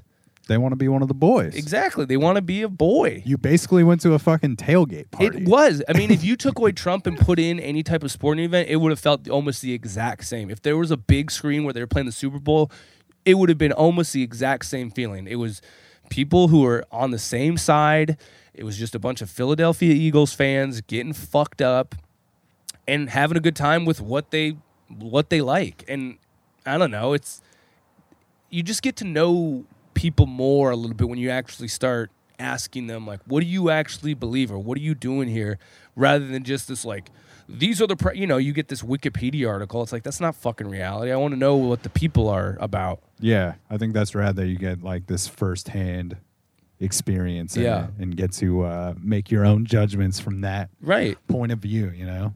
And we mm-hmm. need more of that now too because right now we're just getting these camps where it's like fuck them and fuck them. It's like well have you ever talked to any p- and again i'm not trying to like fucking put my stamp of approval on proud boys or anybody i i interview but it is more of like you at least got to get to talk to some of them before you throw that out there. Well, it's just the, I mean, the flip side of it too is like you go down to three nights of protesting and you get a couple people saying stupid shit there stupid too, shit right? there and i get you get people who are you know who you know you get people there who are like i don't think this is what we were supposed to be doing. Like i don't like that it's gotten some of this shit that i see that the protests are doing or not. And i'm you know and they're they're like i agree with the message but i don't think it's the right tactics. And it's like even that like you know we're led to believe like all protesters think the same thing and they believe it's like no they don't. They're fucking people. They have their own experiences. Some people think you should fucking throw a brick at a cop. Some people think you should sit in the park silently and and just don't do any i mean there's a whole range of people and until you talk to them you're not really experiencing like what anybody is about Right. Yeah. Just from uh, going down to some of those nights of the protests, you know, and, and maybe some some folks that that I grew up with in other places are kind of just like, you're out there, man. Like, is- Right. is, are you are you okay? Right, you know, like every night getting Yeah. text messages. Are you all right? And it's Yeah. just like, yeah, man. I mean, you're just you're really seeing. It's nice. I I really I wanted to go down there, you know, to support the cause, support the the BLM movement and shit. But like, it's your only way to really know what's happening is being out there because when you do when you're out there and then you see the the media footage of it, you're just like, this is you're you're all just twisting the narrative however you need it to be, Oh, whether yeah. whether right or wrong. You yeah, know, it's crazy. Yeah, the more you, the more you do any of this type of stuff, the more you realize like what a narrative is and like how it starts to play out in people's minds and like, and it really just stems from like we don't really talk to a lot of people who are different than us, and so like. Just the, I think the more people doing that, even on camera or not, it doesn't really, you know, just like get out there and like chat with some people who you probably don't agree with is gonna be good for your psyche and your like tethers into reality. I think. for sure, man. Yeah. yeah. Those videos are cool. Like um, outside of the the more political ones that have gone on recently, I was even just watching your your Portland brunch one Oh, today. yeah. Those like, early that shit is going. Yeah. great, dude. Early goings, yeah. It's just like I'm gonna ask all these idiots why they're gonna wait two hours in line to get this chicken and waffles today. Just you know, just just step out. It's like for me, it's good because I have such fucking anxiety with people that like having and having a mic, you know, be it stand up or doing the str- on the street stuff is like it's kind of this like pretend world where I can be like, all right, like I'm not just I'm not talking to a random person. I'm like doing something because it's like I would not want to go up to random people and just talk to them. I have like a super like no, I don't want to meet strangers, and I have a big like anxiety about it. But when I put a mic in my hand and a camera, I'm like. All right, I can like kind of get into this performance of this, and that like allows me to like learn about the world in a way that I can do it rather than just being like, "What's up, Proud Boy? Like, can you tell me about?" It's like no, like I have to be doing something, or else I could never get into that. Is that that anxiety something you have to overcome for hopping on the stage still? For uh, yeah, I mean, I think b- before any performance, there's going to be a little, even if it's a, a bar show with ten people, you're still like, okay, like I still have to perform. I'm still doing something, and I think it's good. You got to have some of it. I, I, I don't know this like level of comfort where you just aren't affected. Just seems like, well, why are you still doing it then? Like, what, what if there's no stakes for you? Then what, what's the fucking point? Yeah, for sure. So yeah, I mean, yeah, even uh even doing these still, man. Like driving over to people's places or Totally. wherever I'm meeting at. There's there's always maybe a few minutes where I'm like, what am I doing? Oh, Am I- yeah. Am I going?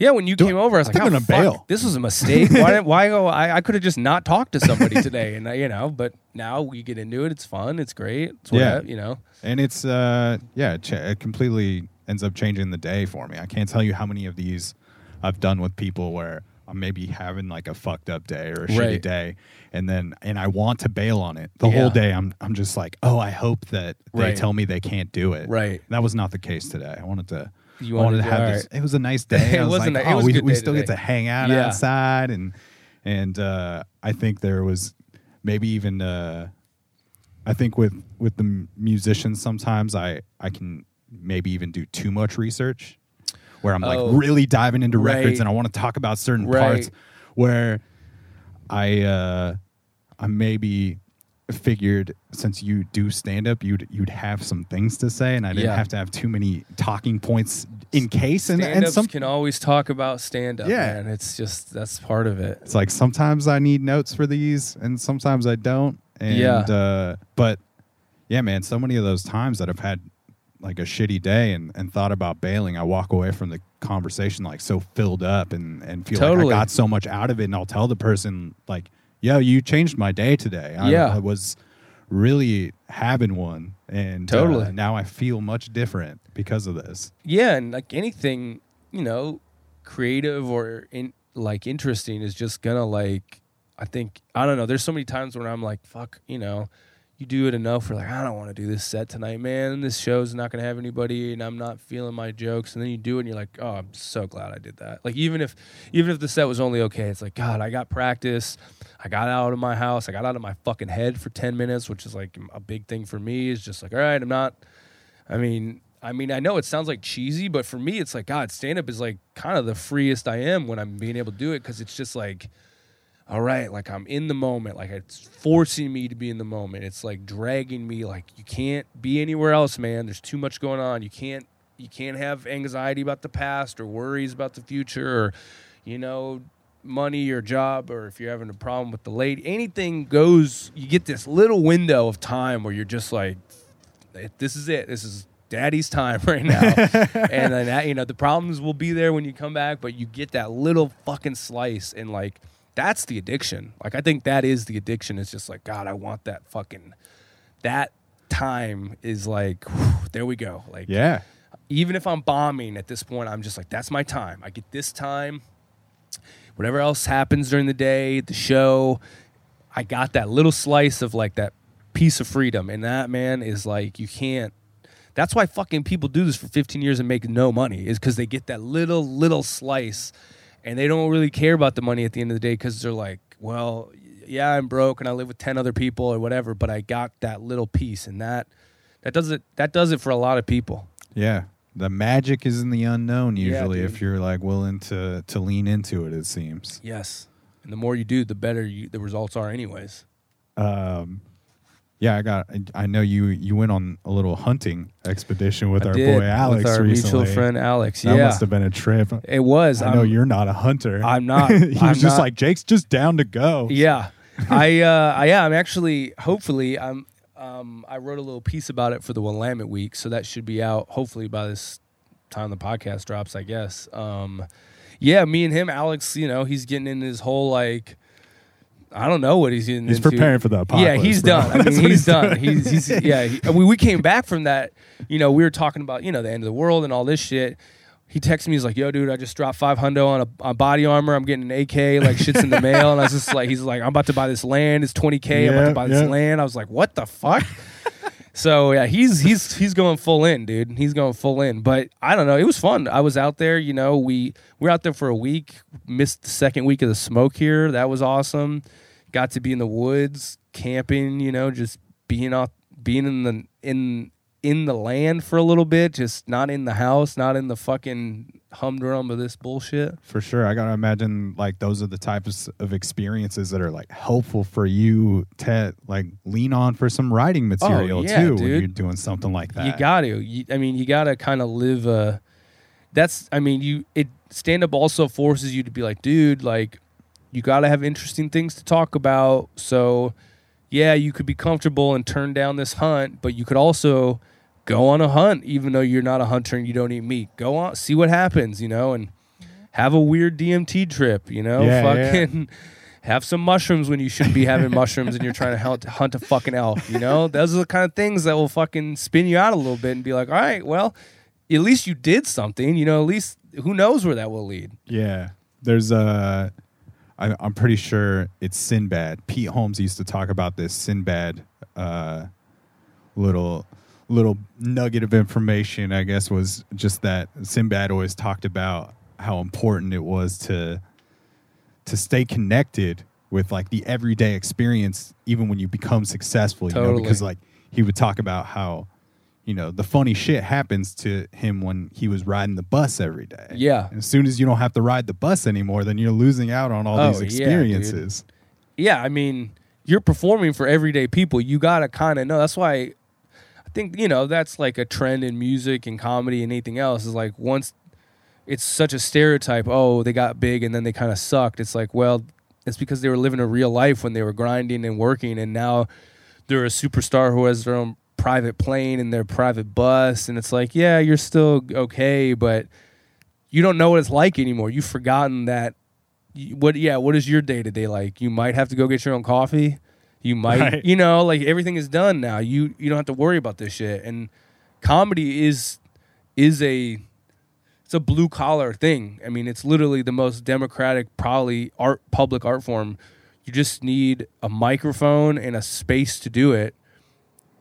And that's it you know there's no there's no big entry fee. There's no you know you don't need to buy an easel and thousand dollar worth of paint or you just fucking anybody can do it. You can go to an open mic seven nights a week in this country and fucking do that. And and I and so it is tethered to like everyday people's normal reality where it's like, yes, you deal with frustrating fucking weirdos and you the fun, you know, talk about the funny parts of that. Yeah. Did your um your interest in writing come along with the stand up or was or were you doing some writing before you got into it? Um, maybe a little. I was doing like a lot of uh, when I was traveling. I was keeping pretty extensive like travel journals and stuff. Um, my dad is a writer. His kind of my dad's family is like all literary kind of people. So, my dad, his sister, my aunt, his father owned a bookshop. So that kind of side of the family is very like word intensive.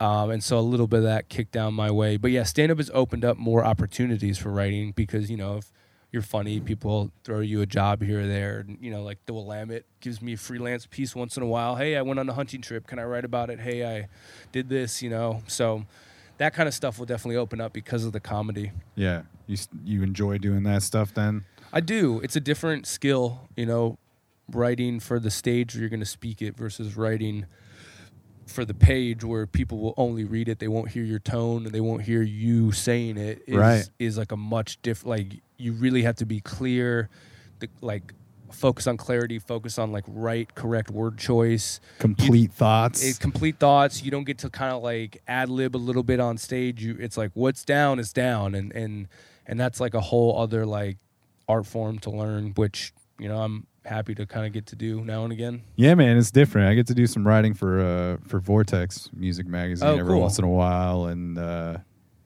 they've been super supportive of this thing, but it's still, you know, when you're when you're writing a piece from that and then you, you're you're getting somebody's notes on it back uh, of Oh, edits yeah, that you need to be making, you're just like, oh man, I didn't have to think about this when I was just talking into a microphone. Exactly, dude. Yeah, you never like yeah. The notes I'll get back. I'm like, oh fuck, he didn't get that. That's weird. Okay, I guess I got to be better at like you know. It's all you really get much more of a sense of like what other people are picking up from what you're ever laying down on the page. Whereas like you could be saying a lot of sentences and no one ever gives you like real feedback. I guess in comedy they give you laughs or not, but after that it's just kind of like I don't know what you got. right. So And what about the podcast, man? Like, are those uh, just you with other comedians talking shit? Are there themes to the to the things that you're, yeah, uh, you're well, doing? The, the quarantine kind of brought out uh, all these projects. I was doing one, the one I had kind of previous to quarantine, which was actually like dormant. We had just shut it down and probably weren't really going to do it. Is it was called uh, "Did We Solve It?" and uh, it's like a it's like three comedians talk about race basically. So it's myself, who's like a white Jewish guy, and then my buddy Niraj, who's an Indian dude, and then my buddy Shane, who's like half black and half Filipino. So we, I don't know, we were just having conversations before, and we were like, we should just do this. This is a pod. Like, it'll be funny, but we can also talk about real shit. And so we picked that one up during the quarantine just because we are like, well, it's still a project. People still remember it. Um, and we none of us have any stand up to do. And then I started two others. Uh, one is called Back of the Room, and that's with a couple local comics. Um, and that is just kind of comedians talking shit, just kind of like, yo, we just want to make each other laugh. And then the third one I started uh, is called What Is Stuff, and that's like kind of like half comedy, half like it's my buddy Hunter, uh, who I do a lot of like collaboration with. Uh, we've done a lot of shows together, and we've just kind of become, I would say, like comedy partners in a way. Just we have a we have a link that like really works well. We we kind of play off each other's strengths uh, in, a, in a lot of cool ways. But he just was like, "Yo, we should do a podcast where we talk about like kind of like critical theory and like just like kind of more like intellectual ideas." And it kind of just formed into like you know we read a piece about either like a current event or just something that we're interested in, and you know we kind of have like a very like deep connection on like riffing and comedy stuff, but then we can get into like kind of like what we believe about it. So I really like it. It's a very like nice mix of like really funny kind of weird shit and then like oh but we're also to like try to like talk about these ideas that we find interesting. So I don't know, it's cool. It's uh it's a lot of talking each week cuz I do, you know, 3 different hours and then like uh but I think it's it's again it's like a way to build an audience especially now when shit is totally turned down. Yeah, So it's got to keep you uh, keep the brain moving too, and Yeah, and keep maybe you know so many so many uh, bits seem to come from the podcast now. If you're Yeah. if you're uh, if you're intent listeners to you know a certain comedian's podcast, you're bound to see some of those things that were funny and end Oh, up yeah. in their act. Totally. They go on stage at some point and yeah, it's it's a good way to like still be kind of practicing the art of being funny while talking and you can't get an audience, so you can at least do it through a podcast. And what about the hoops, man? You still like playing some recreational hoops here and there? right now I'm not trying to get breathed on by yeah, anybody. for sure. Uh, but but in general, like in outside general, of the COVID world, is yeah, that something that you still love to do? Yeah, me and a, a comedian and like the manager from Helium would play now and again over down at LA Fitness and shit. And uh, yeah, it's definitely something that you know it, it's uh, it's. I wish I could do more of, but uh, yeah, you start to feel your age a little bit. The knees are a little less like resilient, and the bat, you know, just shit. You're like, oh, I guess that's gonna hurt now after I play ball. So it's definitely slowed down, but still like yeah, the main athletic passion I'd say. You watch pretty intently. Yeah, I was just watching the finals before you came over here. Yeah, I know. I realize that. I'm Um, fucking messing up the finals right Yeah. now doing this podcast. So yeah, dude. But yeah, I like I like I like watching. I mean, I'm a sports guy. You know, I like sports. It's honestly like there's kind of a small cadre of comedians who fuck with sports, and there's like a lot of nerdy people who could give two shits about Yep. it. So there's like. You kind of relate to some of the guys who are like, "Oh, you're like a sports comic. Like you fuck with sports too." It, they they're not mutually exclusive. Right. Uh, so yeah, I, Yeah. I dig that. it's the same. I I feel like that's you know the art community in general. Like when you find another sports fan within right there, you're just like, oh shit, okay. Yeah, it's yeah. like how Alex and I connected on hockey. Right. It's just like, whoa, you play ice hockey, dude? I don't know anybody that Right. plays ice hockey. right, a rapper and ice hockey. And then yeah. all all of a sudden, you know, half of our team is all like musicians Totally. or you know, thing- Yeah. things of that nature. yeah, man. Um, well, cool, man. I'll, Yeah. I'll put all the links in the episode notes to uh, Totally. so people can follow along with what you're doing with I the, appreciate the podcast, and I'll put your YouTube channel up there, and, Yeah, and definitely people should check out your crowd work album that's up on the streaming services, and also the video is up on the the Yeah, up on the YouTube. Yeah, so if you want to watch it as a special, you can do that. Or if you want to just, if you're in the car and you want to listen to an album, throw it on there. It's on Spotify and Pandora and all those. So yeah, Yeah, get it wherever. This was this was cool, man. I fucking I dig I dig what you're doing. Thank you, man. I'm, I I've, appreciate uh, it. Thanks for coming over and chatting with a, a a comedian who has no audience anymore. I feel like I just fucking threw all this shit the whole time, but No, man. yeah, You you have uh, you got plenty to to check out, and and people seem to have a lot of time right now, so totally. Yeah, they should uh they should lock in with what you're doing, and uh, yeah, definitely uh definitely check out some of these these more recent Jake on the Street videos to Yeah. see see the craziness of the world. yeah. Throw it out there, share it. You know, we're we're unfortunately competing with a younger, smarter, quicker, more internet savvy, tall, curly haired dude who's already doing this. So you support the little guy. You know, support support the guy who's struggling and. I mean, literally, people have been like, "Oh, I thought you were all gas, no brake." When I was not the protest, people were coming up to me That's like, "I so love your funny, videos," dude. and I was like, "He's here, dude. He is around. It's not me." You're like, do you see me yeah, in that like suit? Do you- right. Do you, see I the uniform? I'm not in the suit. His cameraman, I was we were standing like a couple feet from them at the Proud Boy rally, and his cameraman was like, "Yo, do you want to go inter-? his the the interviewer guy? His name is Andrew. He's like, you want to go interview fake Andrew?" And he was like, "Nah, I'm cool." I was just like, I was like, "Oh god damn it!" This is- I'm, Don't- I'm being don't I'm being, call me that. I'm being clowned by a 22 year old cameraman right now because I look like the more successful guy. Yeah, people should check out that that protest night just to see your your little run in with him. Yeah. it was very funny. Yeah, it was very weird, very surreal. All right, man. Well, I appreciate you uh, taking the time and you know swallowing some of your anxiety to let a stranger in your in your house and hang out on your patio here and uh, chat it up about comedy and all that jazz. Totally, man. Thanks for coming. Thanks for having me. We end every episode of the podcast with the guest saying the tagline for the show, which is "It's a program." So if we could get the the Jake Silberman, "It's a program," we can uh, properly sail this thing out, man. Hey, it's a program. He nailed it, everybody. It was Jake Silberman. Links are in the episode notes. That's the Jelly Jams, and we will catch you on the flip side. Portland. Wow, nice. And then, so right after that, you went to college, or did you bounce around for a little bit? I was at community college for like five or six years. That's jail, bro. That's fucking goddamn. Fuck a weekend. You were in there for five or six years for a two-year degree. Woo! Talk about prison, man. Jesus Christ. Fuck. You were taking half class at a time, or just like, I'm gonna go. We'll do one credit on this round, buddy. Jesus. Fuck. All right. No, so you have had a journey. No, I like this. All right. Every person has their story. All right. So five or six years, we don't even really know anymore. It's lost like lost like years in Nam. We have no idea. Uh, five or six years. Okay. And so you're just kind of bouncing around, just doing math 101, geo, like you're just art history 101. Just getting units. Getting units, baby. Getting units is such a great way. Yeah, getting my units.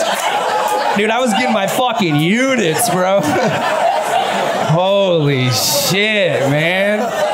God damn. You're making this basically life failure sound so hard right now. And I fucking love it, man. All right. This is your story that you gotta write. Fuck these Toyota commercials, bro. Send getting units to Hollywood. That's getting made, man. That's getting made. Getting units. All right, so five or six years in community college. Eventually, where do you land for your four-year degree? Uh, CalArts. CalArts. Yeah. And how long did that take you? Five years. Uh, you got five years? Bro, you spent a decade. What were you like? Like, I don't want to shit on you. Like, were you? I have been shitting on you the whole time, so I don't know why I'm saying that. I don't want to shit on you. Anyways, um, so you uh, were you like working odd jobs or like why? Why did it take so long? Basically. Took a year off in the middle, and also I was uh, I had to start as a freshman there because they didn't let people in mid midterm for the bachelor's degree. So, Okay. I, so I had the units. It meant I didn't have to go full time, but then I went for four years. Everybody loves the word units now. Everybody's like, we're into the word units. All right. And then you finally get it. So you literally like through the mud, and then you come out with a theater writing degree. like the amount of effort it took you, you should have had a PhD in physics, but you're like, I fucking got it! Holy shit, dude. Fuck. Oh. Right, so you're 40 at this time. Like you're how old are you when you finally get out? Twenty-seven. 20 Oh fuck. Okay. So you start at 17. All right. So 27. You got your theater degree in hand. You got life scars as well. You know, you've been through some shit. And then how does one go about like making it in the world of writing play? I don't know. Do you just sit at home and write a play and hopefully someone picks it up, or is there like what's the path there? Uh, I submitted to theater companies. I moved to New York. I worked with some theater companies there. Did it any get picked up? Do you write? Yeah, I, I was involved in some production of uh, like small theater stuff in downtown. It was fun. Yeah. Hey man, that's not. Yeah, this Montana lady approves of. So, or was that your wife? I have no idea. It's like, yeah, it's my fucking husband. I forgot you were there. Honestly, I forgot about that. Uh, I've been locked into your husband so much. I feel like I know him better than you do at this point. But, um, and we will have sex uh, later. Uh, me and you. Um, wow. Okay. Wow, you got a story, man. You got a whole path, and you did it. Thanks for letting me share my story. This has been the moth. Uh, Thank you for letting me share my story. Uh, wow. Okay. All right. That's crazy, bro. That's crazy. I don't know. I feel like I'm going to follow a similar path, you know? I'm trying to do comedy, and then it's just like 10 years from now, it's like, I work the bar mitzvah crowd mostly. You know, it's just like whatever that fucking path is, you know? But all right. Units. Units, baby, getting those units. Get that tattooed across your fucking units. Got my units, bro. Got my fucking units. Crazy. And you, you and him, you and him are good. Solid. You just literally at this point only thumbs up at this point. Okay. How long you guys been a thing? We just celebrated our year anniversary. Married or or We're just dating. just dating? Yeah. Okay. this is fucking weird. I don't know. Yeah, there it is. Wow. One year. Nice. Solid. Solid year. You got you guys live together? Not yet, no. Oh. That takes well, what do you mean? Ooh, what, the fuck are you? It's their life. What'd you oh, did they say yet? Yeah, he said not yet. So it will. Expectations. Well, it sounds like you have expectations for them. You you ready for them to move in together? His fucking dad or something? He's like rubbing his shoulders, like, dude, you're gonna do great with her. All right. do you and your lady live together? No. Then shut the fuck up. What are you fucking? What are you talking about? Yeah, dude, they're gonna be great. I could never commit to some shit like that, but Get us all that time. Zero, twelve, one, niner, oh, four. This been Dave Cable. Hey, it's a program.